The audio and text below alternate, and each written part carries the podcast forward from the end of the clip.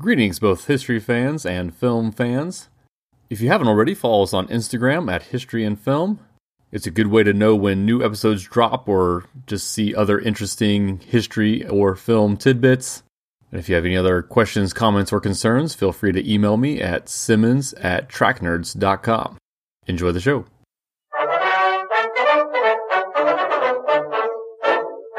Okay, we're going to continue rolling right along with the TV series Vikings here on History and Film. Again, kind of just a break before we get back into American history or start American history chronologically, one film at a time. So, talking about the show Vikings, I'm sure there's other podcasts that break it down better. We're kind of watching or we're kind of talking about it quite a bit after having seen it.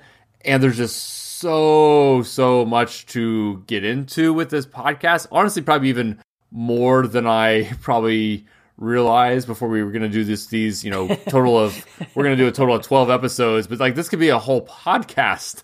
You could do an episode oh. per character and a whole podcast and yeah. we're just going to kind of talk about again kind of like we tend to do. We don't do a deep dive on oh here's exactly what they got right and wrong. It's more just like here's what the show deals with. Here's who that person really was. And it's uh it's casual. We're gonna we're gonna fly casual. And one thing that's kind of unique about Vikings is that uh, there isn't like enough of a super accurate nailed down historical record to even know what they got right and what they got wrong. Well, that's true. Just by happenstance, a million monkeys with a million typewriters or infinite number of monkeys, it, it could be right just because well that that might happen. Yeah. so so it, I mean e- even the way that the show is made is almost it's very similar to like the way that a lot of the like 12th century Viking sagas are written. Mm. Like it's you know it's after the fact and it's it's based on people that we are pretty sure existed but the exact you know who's and what's and where's and when's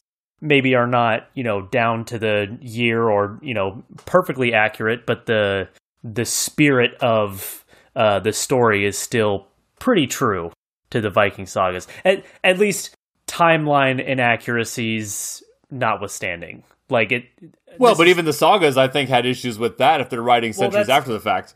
That's true yeah. And there's there's a lot of uh, which I, i'm actually going to talk about today when we talk about king harold but there's a even like oh well this name is similar to this name. So are these the same person? Are these mm. different people? Is this yep. a different guy? They don't know his name so they just named him the same as this other guy. Yep. So i actually want to start with something that ragnar is uh, dealing with in the first episode of season four here. He dreams of valhalla. So we had we had Ragnar kind of having a near death thing last season in season three where he kind of he's severely injured, and the, the show even makes you think that he has died, and then they use that as kind of a Trojan horse to get him into Paris and open the gates when he kind of comes back out, but he's still not in great health. So it's almost like you kind of get to at this point in the series that Ragnar knows and almost is getting ready to welcome his death. Yeah. Like he knows he's not long for the world, this world, and he's kind of making his peace with that already. So he has a, a dream of Valhalla, and we talked briefly about some Norse religion, Viking religion stuff, but I wanted to just uh, spend a minute here, real quickly, on Valhalla itself. And the one thing I thought was interesting, well, a couple of things here. So, Valhalla, again, you kind of, again, it's talked about in various things. It's kind of heaven. It's like you're going to go to heaven, you're going to go to Valhalla, you're going to be with Odin, is kind of what you hear over and over again in the show. Specifically, it's actually like, because you think about, you know, Viking culture and, you know, drinking with the big goblets and all together in the big hall of like the village or the city or whatever. Well, Valhalla is just basically the big heavenly hall with Odin. So now you're in there right. with all the gods having this kind of eternal uh, party. Isn't uh and I I didn't I didn't research into this specifically, but at least from the context that they talk about it in the show, Valhalla seems like it's almost reserved for warriors. Yes. Not just like your average like not everybody gets to go to Valhalla when they die. And the show I think almost doesn't doesn't illustrate that. It kind of just almost implies that if you have a good warrior death you do, but it doesn't necessarily say others are excluded. Well, I guess it does say when they execute this is kind of jumping all over the place in the show, but if they execute someone instead of letting them die in combat, they'll even kind of say like, "Oh, you're not meant for Valhalla." So you're right because it is kind of implied well, in that and sense. Even the manner of your execution can determine whether. Oh, so, like, right, right. The guys who would get blood eagled, it's like, oh, like that guy, he took it like a champ. That's a didn't scream or warrior's. He got- execution. yeah, yeah. Right, so he gets to go to Valhalla, but then you know if you just like if you whine about it, or if or if they just you know like cut your head off or slit your throat or whatever, then you that doesn't count. So what's interesting is, and I had not heard of this one. So again, this is just according to Wikipedia, and I could go off again about how I actually think Wikipedia is pretty darn good uh, as far as a starting point for information. Although I've found plenty of mistakes over the years myself, but it says it was half and half. If you died like a warrior's death, it was fifty percent chance you would go to Valhalla. You could you would either go Oh, half really? half the warriors went to Valhalla, half went to Folkvagner. Folkvagner. I, I don't know how to say it. So so half go to the hall with Odin, the other half go to a meadow with the goddess Freya.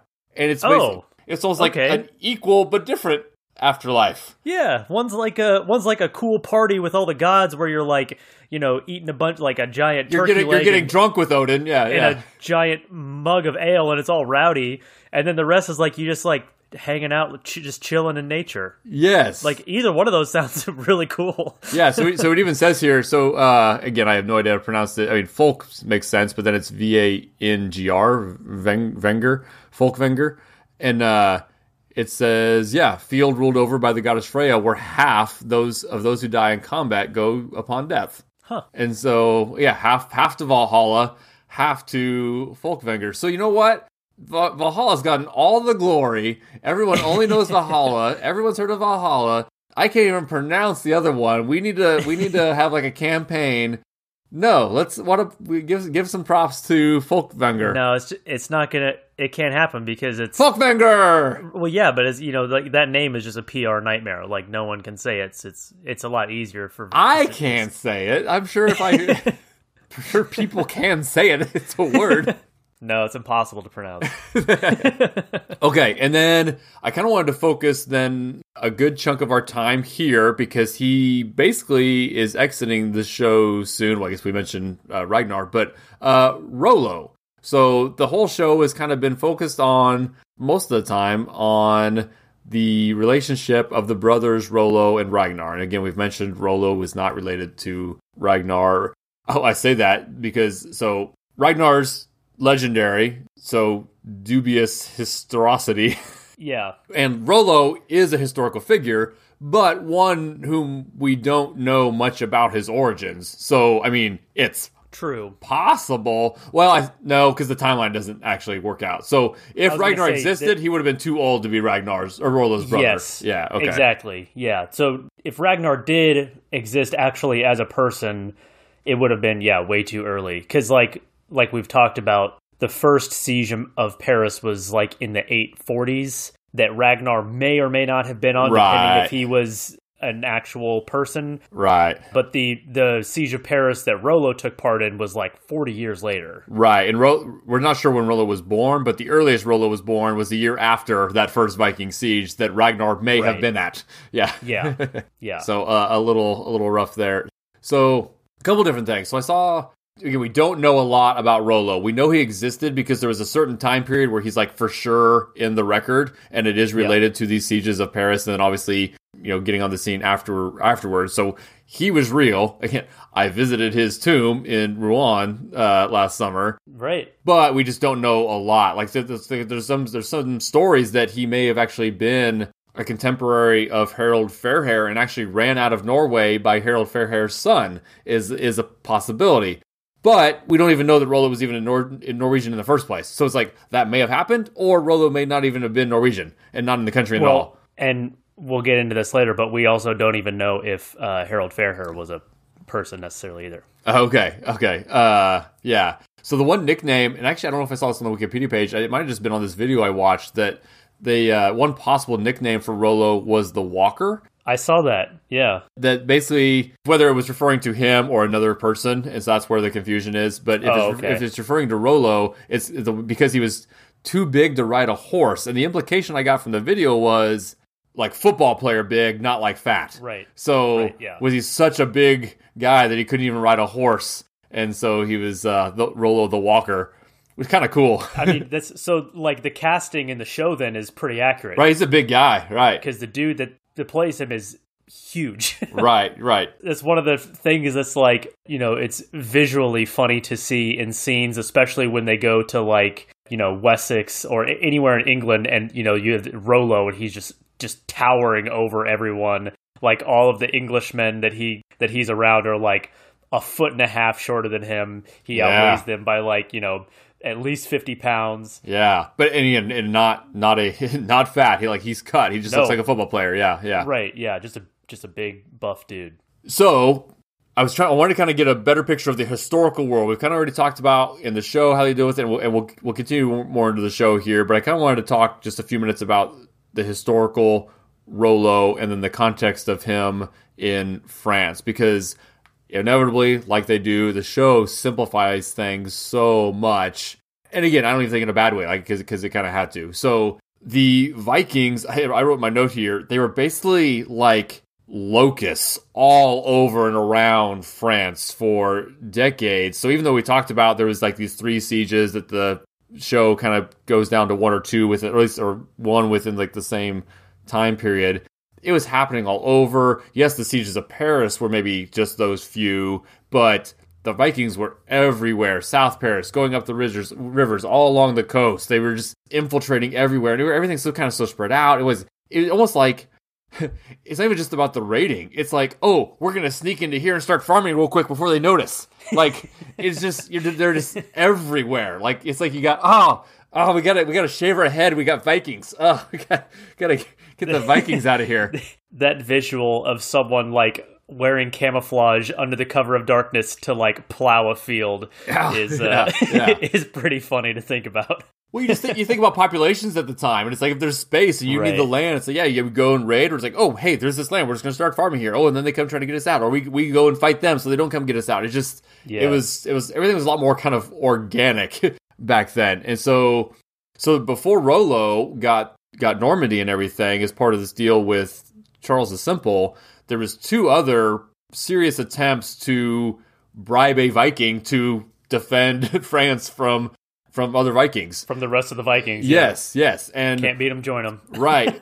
One went okay for a little bit, but I think the guy kind of abandoned it. And this is kind of a, couple decades before, and then one was kind of complicit with them from the beginning. So like one guy kind of gave it a shot, and then kind of ultimately just it didn't last, or he got booted. The other guy was kind of complicit from the beginning and be like, "Oh yeah, sure, I'll totally take that deal," and then was still like helping out the Vikings. And then so when uh, Charles the Simple gives the offer to Rollo, it had been it was basically kind of a new tax. So they've been paying off Vikings, you know, to kind of keep them from raiding. It's almost kind of like you just oh, what do you call it when you have to pay Well, he paid a ransom. He paid oh, a like ransom yeah, like, for like a ran- yeah, like a ransom, yeah. So that kind of thing was common, but hiring someone is kind of a different way to do it. Instead of saying, "Hey, we'll pay give you money if you leave," it's, "Hey, we'll give you money if you actually fight off the other Vikings for us." So Right. when Charles the Simple offered that to Rollo, it was kind of going back to an old strategy that could kind of had had mixed success before, and then with Rollo, it kind of finally does work. Yeah. Um, but also, what, what I thought was interesting is that because of everything kind of being soft at the time, we've mentioned a million times in the podcast about how borders weren't really a thing back then, and everything was kind of in flux. Which I honestly think that we do some day at some point we need to do like the definitive history and film Carolingian Empire episode where we talk about all that stuff because like every time we bring it up it's like we can't get into this right now because it'll be hours. No, I wouldn't be against doing like a series of episodes where we say, okay, fine, we're going to peel the band-aid off and we're going to talk Yeah. about the Holy Roman Empire and all of the things around that time. Just kind of go from Clovis to Charlemagne up to the unification of Germany. I mean, that would be so many episodes. um, but I am kind of curious to learn more about it myself. So uh, yeah, we'll put a pin in that. right.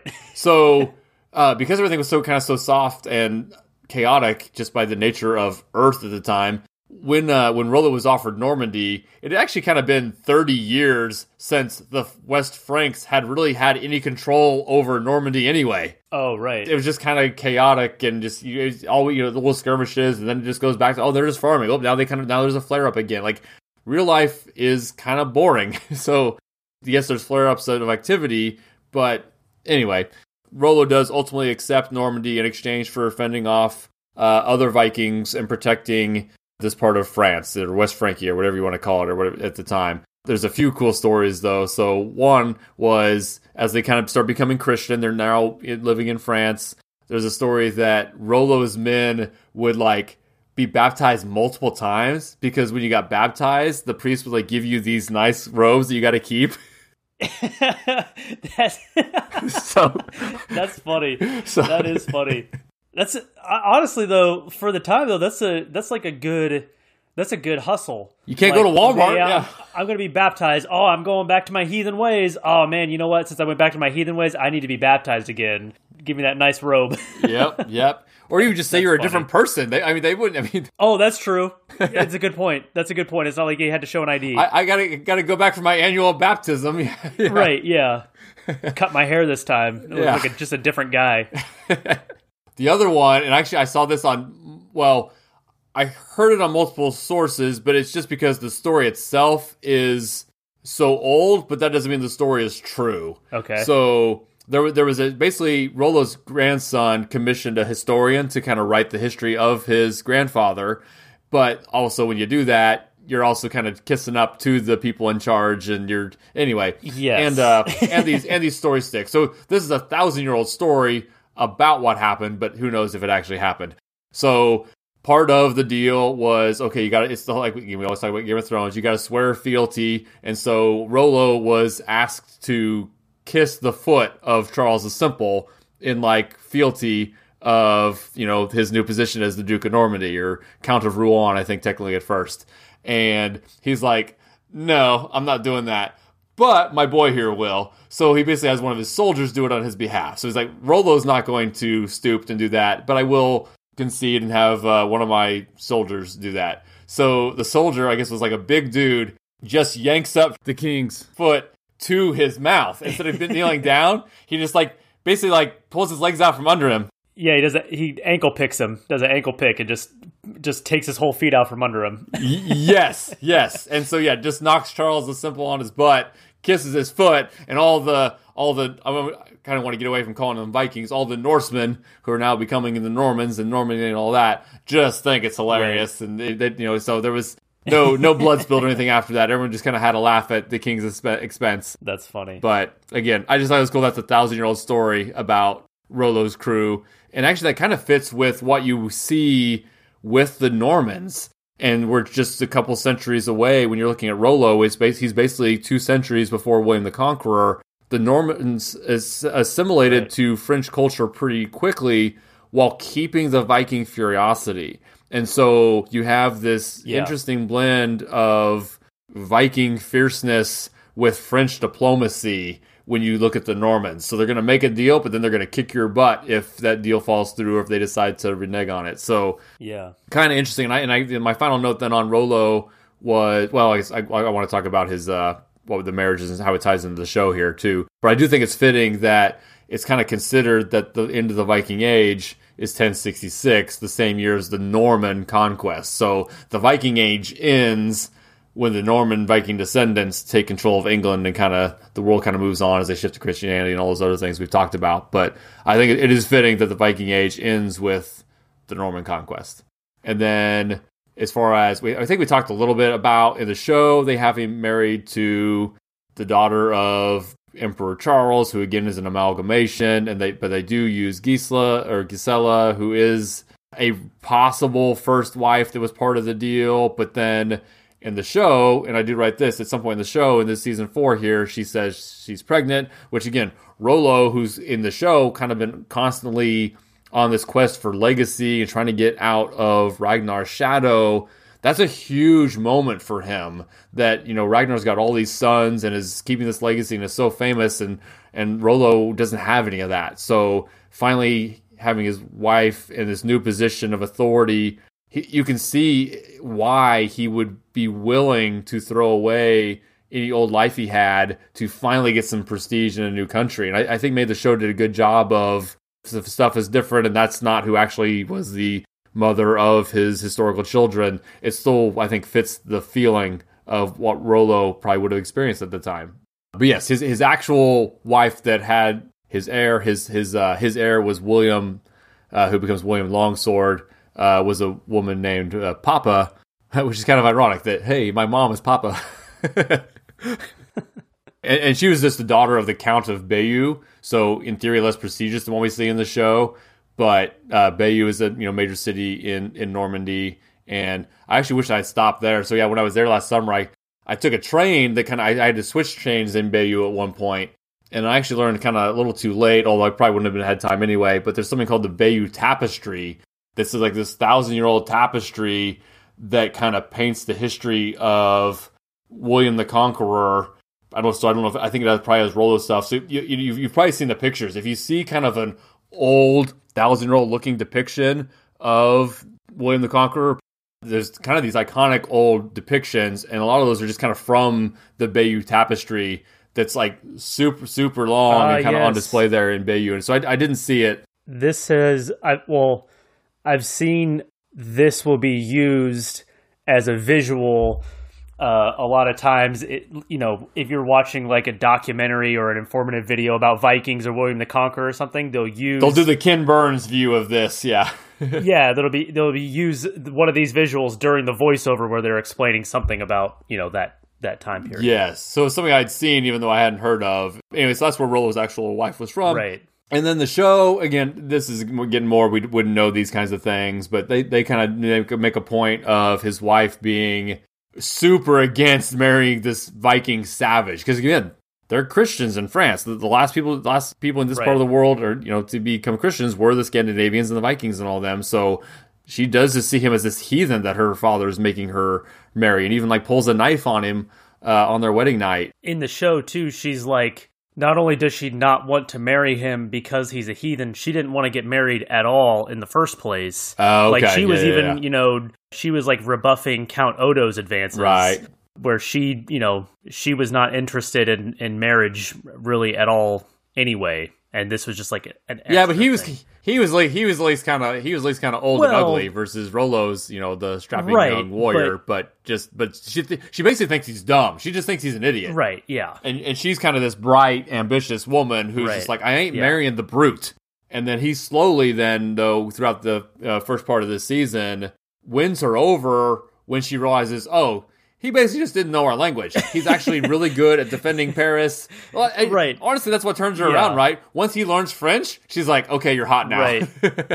and that is actually one of the one of the things that I think was uh like kind of funny in the show is like watching this like big brutish Viking warrior try and learn French from this like small, feeble, the little priest guy that's trying to teach him, and he like tries to teach him one word and he just can't get it. He just gets frustrated and like breaks the table in half and throws the guy across the room. yeah, French is tough. it's like anyone who's tried to learn a foreign language can probably uh, relate to that emotion of wanting to just smash everything. Um, and then in the show, yeah, so he basically does. it, it is kind of the full. We we definitely see Ragnar's side when they're kind of coming back and forth with Paris. That they are now pitted against each other again. We've seen them kind of go back and forth with this this uh, love hate relationship that these brothers have. But in the past, Rollo's always come back around to Ragnar's side, and you kind of realize, especially if you know the history, that no, this this is the final break. Rollo is staying. He's he's French right. now, and we definitely see that kind of break Ragnar's heart.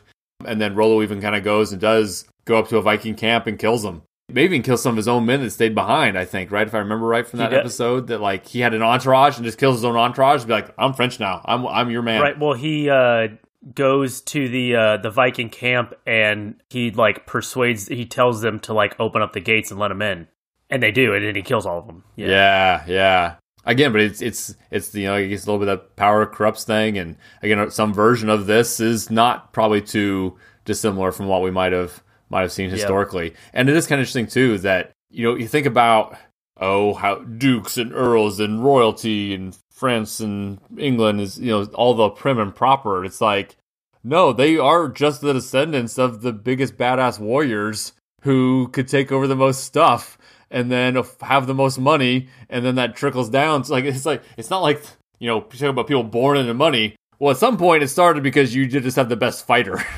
probably. Right. Yeah. And then the other thing I wanted to talk about on this episode was a little bit of the Chinese connection we see with the slave Ah, that they bring yes. in that kind of is friends fr- slash property of uh, Ragnar Yeah. throughout this season. So the one thing is this, this Chinese slave that they bring in. I don't know if they ever actually say how she ended up over here. It was maybe just kind of a Silk Road thing, and she was just kind of traded down the line. She tells she tells a story. She says she's she was on a boat and they were captured by oh my gosh. But she talks about how she was on a boat with her family and they end up like capturing her and her family and then she got sold into slavery by somebody who then sold her to somebody else and then she ended up in Paris as a slave and then uh, when the Vikings came then they took her as a slave back to Norway so that's how she ended up as a Chinese slave in Norway. Okay. So she start. So a couple of things. She mentions, at least according to the Wikipedia summary, she mentions that she's the son of a Chinese emperor. Daughter. Sorry.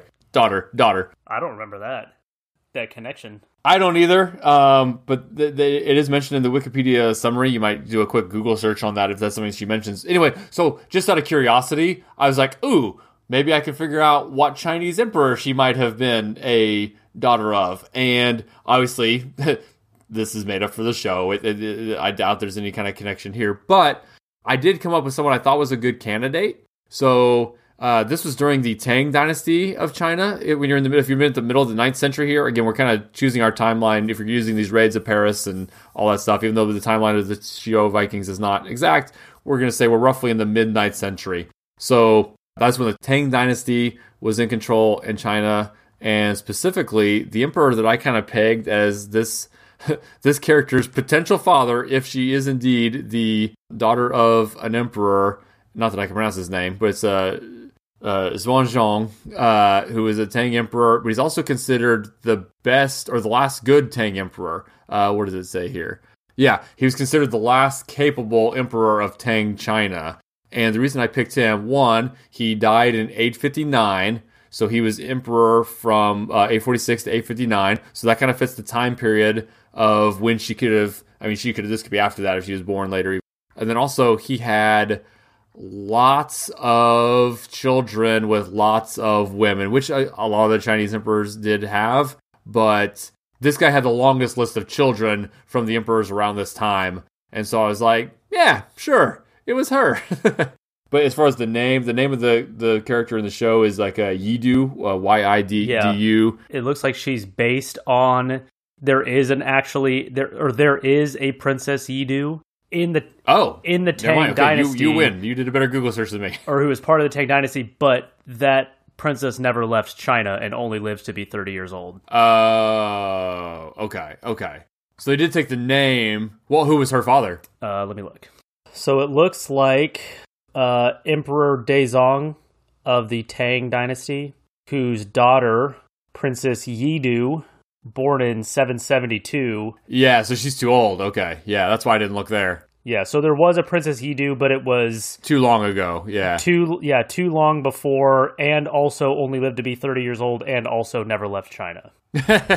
And they borrowed the name basically. Okay, okay. And it's like, well, how do you know that you know that she didn't go to? It's like, no, she's like the daughter of an emperor. Like that would have been written down. Somebody would have said, "Oh, and she was also captured as a slave and went to Scandinavia." Yeah. Oh, hey, anything, anything's possible. I guess the, uh, that That's that long ago. That's a good point. Oh, and then so in the show, the reason she's kind of become significant is just because he became kind of obsessed with Athelstan, he kind of comes sim- becomes similarly interested with her. Ragnar's definitely kind of always curious about these other worldviews and other She- other cultures around the world. She almost becomes a like a replacement for Ethelstan. Like he's trying to replace the hole that Ethelstan left in his life with Yidu. Oh yeah, and then that's also supplemented by the drugs. That's and that's what I was gonna say too. Yeah, so she she uh she does give him a Chinese drug, which uh, you would think would be uh like uh, an opium of some sort. I don't think they ever explicitly say. Correct. So I was kind of looking. I kind of assumed opium, but then I was looking at like okay, opium was actually not really known in China at that time, but other versions of something called like Poppy's Tears was, so which is basically opium. There's actually another candidate that I thought might be interesting for a drug that was common in China in the 9th century that's maybe even more explicitly documented okay. than opium at the time. Does that make sense? So it's something called in in modern English, it's called a cold food powder or five minerals or five stone powder. And basically it's like a compound that has elements of like five different minerals, but it's also still a psychotropic. So I don't know, it it's just traces of those minerals or whatever. But yeah, it was uh the Tang dynasty was the quote final heyday for for this drug. So anyway, just just that it's a good candidate for the drug she's gonna if she's gonna give him a drug. That, I thought this was an interesting candidate I hadn't heard it's of. It's funny that you say that because when I was watching the show, I was thinking, oh, I think they're trying to say this is opium, but then I was like, well, I don't think it is because number one, when you think of China and opium, most of the opium didn't come from China; it came from India and was shipped mm. to China by the British Empire like very purposely to induce uh, as many Chinese people as possible getting right. addicted.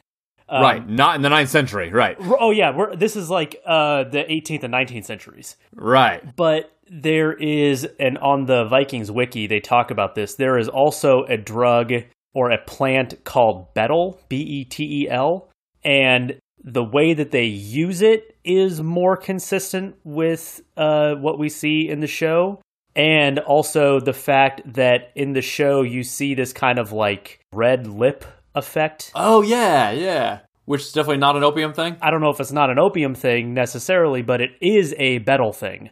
The only thing is that it's it doesn't seem like it's really that potent or like it wouldn't make you trip as hard as we see in the show. It says it's a mild stimulant. Mm. It says pairings of areca nut or areca, I'm not really sure how to pronounce that, lime and cinnamon are wrapped wrapped in the leaf and then chewed. Oh, yeah, yeah, yeah. Causing the saliva to go red and with prolonged use, the teeth to go black. So when we see him use it in the show, it, it she is just handing him like a leaf and he chews on it. It's that. But they're almost combining that with the effects of another drug then in real life, probably. Yeah, okay. Right, but the the way that they make it look is like he's like the effects are closer to like an opium or even a heroin. Like it messes him up pretty good, and the withdrawals it, he has in the show are super severe but it looks like between the red saliva and the fact that he's just chewing on a leaf, that's, I mean, you, you wouldn't, opium use would not be chewing on a leaf. So, yeah, I don't know. But, but either way, they don't, they don't explicitly say in the show what it is, and I don't even think they call it by name. He just calls it like that medicine that you have or whatever. Right. And the and the five stone thing I'm talking about wouldn't be used in the way, even if the effects are similar to what we see in the show. Yeah, it wouldn't be consumed in the way it's consumed in the show. Okay, so that kind of got us wrapped up mostly in what's happening in France in season four. And so next time we're going to get to more of the England stuff and what Bjorn's kind of up to in the rest of season four. So stay tuned for next time.